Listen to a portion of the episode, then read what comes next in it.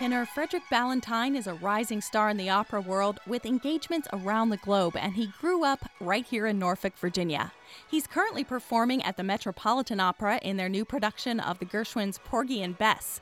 We sat down to talk about his career path, his advice for younger singers, and what it was like making that Metropolitan Opera debut.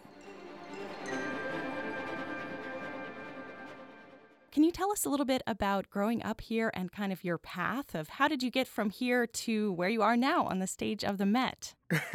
yeah, of course. I grew up in the Larrymore Lawns area. My father was military, and uh, my mom, to uh, find something with us to uh, just entertain us while my dad was out to sea, she would make us go and sing at various choirs. And one of those choirs was the uh, Boys Choir of Hampton Roads.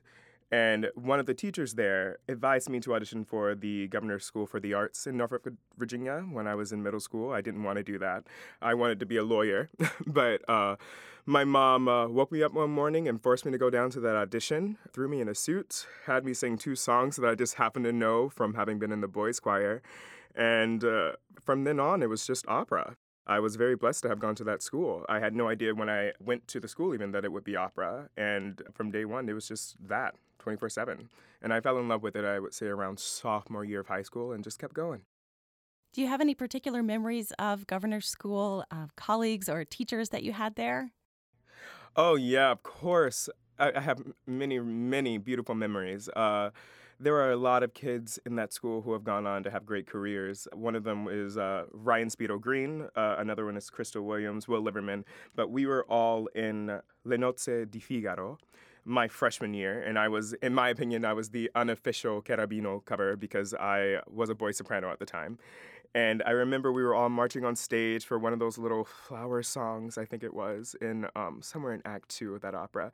And I just fell on my face in front of the entire school. And I remember thinking, like, oh my God, I'm never gonna forget this moment, having fallen on my face in front of all these people.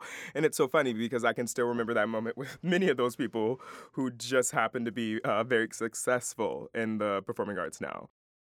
And then, of course, I also remember uh, one of my teachers, uh, Mr. Robert Brown, who passed away uh, while I was an undergrad, unfortunately. But he was such a, a huge figure in my life. I, I think of his teachings even today. And I'm very, very grateful to have had his tutelage while I was at that school.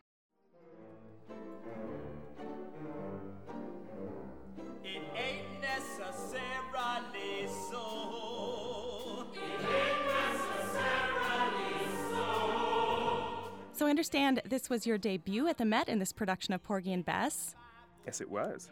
What has that been like? Can you give us kind of a sense of what was it like to perform there for the first time? Oh my gosh, it was the most intense moment of my entire life. I was very sick for opening night. It was uh, we opened on a Monday, and it was Saturday night that I uh, around midnight I was just sitting on my couch, and I felt a little tickle in my throat, and I was like, "Oh no, this can't be," and I I ran and I made some tea. And I was like, it's it's fine. I'm sure it's gonna be fine.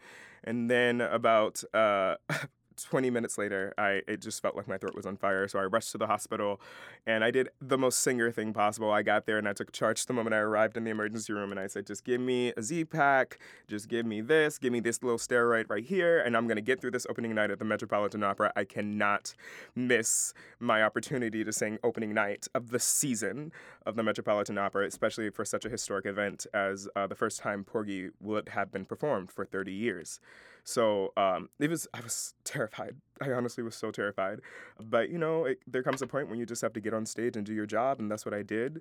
After I sung the first two notes, which uh, Sporting Life comes out there just screaming for the for the first few, uh, few notes of the opera, and once I sung those first few notes and everything sounded fine in the house with the bodies in the in the audience, I knew I was going to be okay, and I just settled down to enjoy myself for the rest of the show, and um, that's a gift that I get to have for Sporting Life, which is my character. I get to have that gift. He is the character that just really gets to act a fool the entire show and just so discord. So I just made it my mission to continue doing that, and it was really amazing.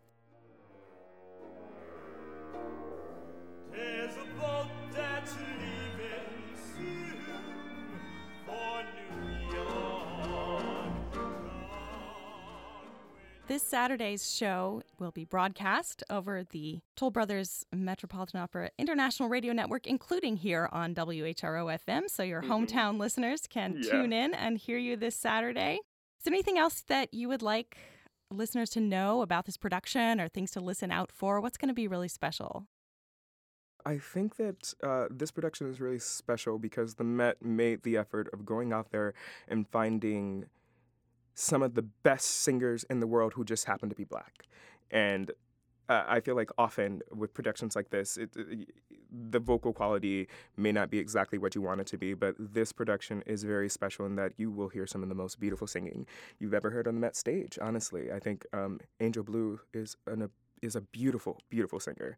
Um, probably one of the voices of our generation. Um, Eric Owens, of course, has established himself as one of the best bass baritones in the world. Alfred Walker is another one who's just fantastic as Crown, and Latonia Moore as Serena. Like I can just go on and on about the individual singers, and then of course the chorus, which is this massive chorus of soloists. These are all professional soloists in opera, not just choral singers. And so the the sheer sound from the chorus is just it's so impactful. Um, but yeah, I think that people will be very, very excited just to hear these voices in these roles. And also, uh, I think people who are going to see it in theaters would will enjoy the acting as well. Yeah, that's right. It's also being presented in a live HD broadcast. Oh yeah, I think my parents are taking um, like 20 people to MacArthur to see it. so yeah, that's gonna be really cool. You know, there's a greater level to it for me because I remember they started the HD broadcasts when I was in high school. I want to say I was in sophomore or junior year of high school, and our teacher Alan Fisher would take us to those. And I remember thinking, "Oh my gosh, this is actually happening. I'm happening. I'm sitting in a movie theater watching an opera live." And now I'm people are gonna be sitting in a movie theater watching an opera live, but it's gonna be me. It's like my turn.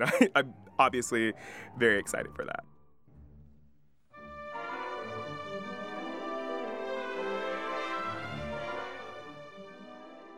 If you were going to talk to current students at the Governor's School, what would you say? Do you have any advice or inspiration for them? I've learned over time that that school is responsible for so much for me. I would never have gotten into opera if it wasn't for that school. I would never be doing this role if it wasn't for Alan Fisher. Uh, if it wasn't for Robert Brown, I wouldn't know what I do now about music. If it wasn't for Charlene Marchant, I wouldn't know what I now now about the voice. So, to those kids, I just want to say that you all are so lucky to work with some of the best educators in the country, and they just so happen to be right there in Norfolk, Virginia, and they're pouring their all into you.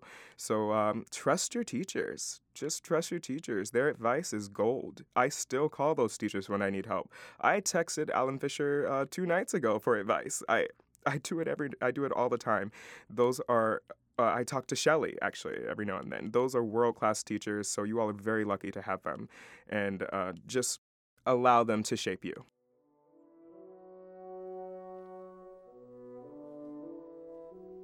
That was tenor Frederick Ballentine, Norfolk native, and you can hear his performance as Sportin' Life in Porgy and Bess tomorrow, Saturday afternoon, starting at 1 o'clock in our live Metropolitan Opera broadcast right here on WHRO FM.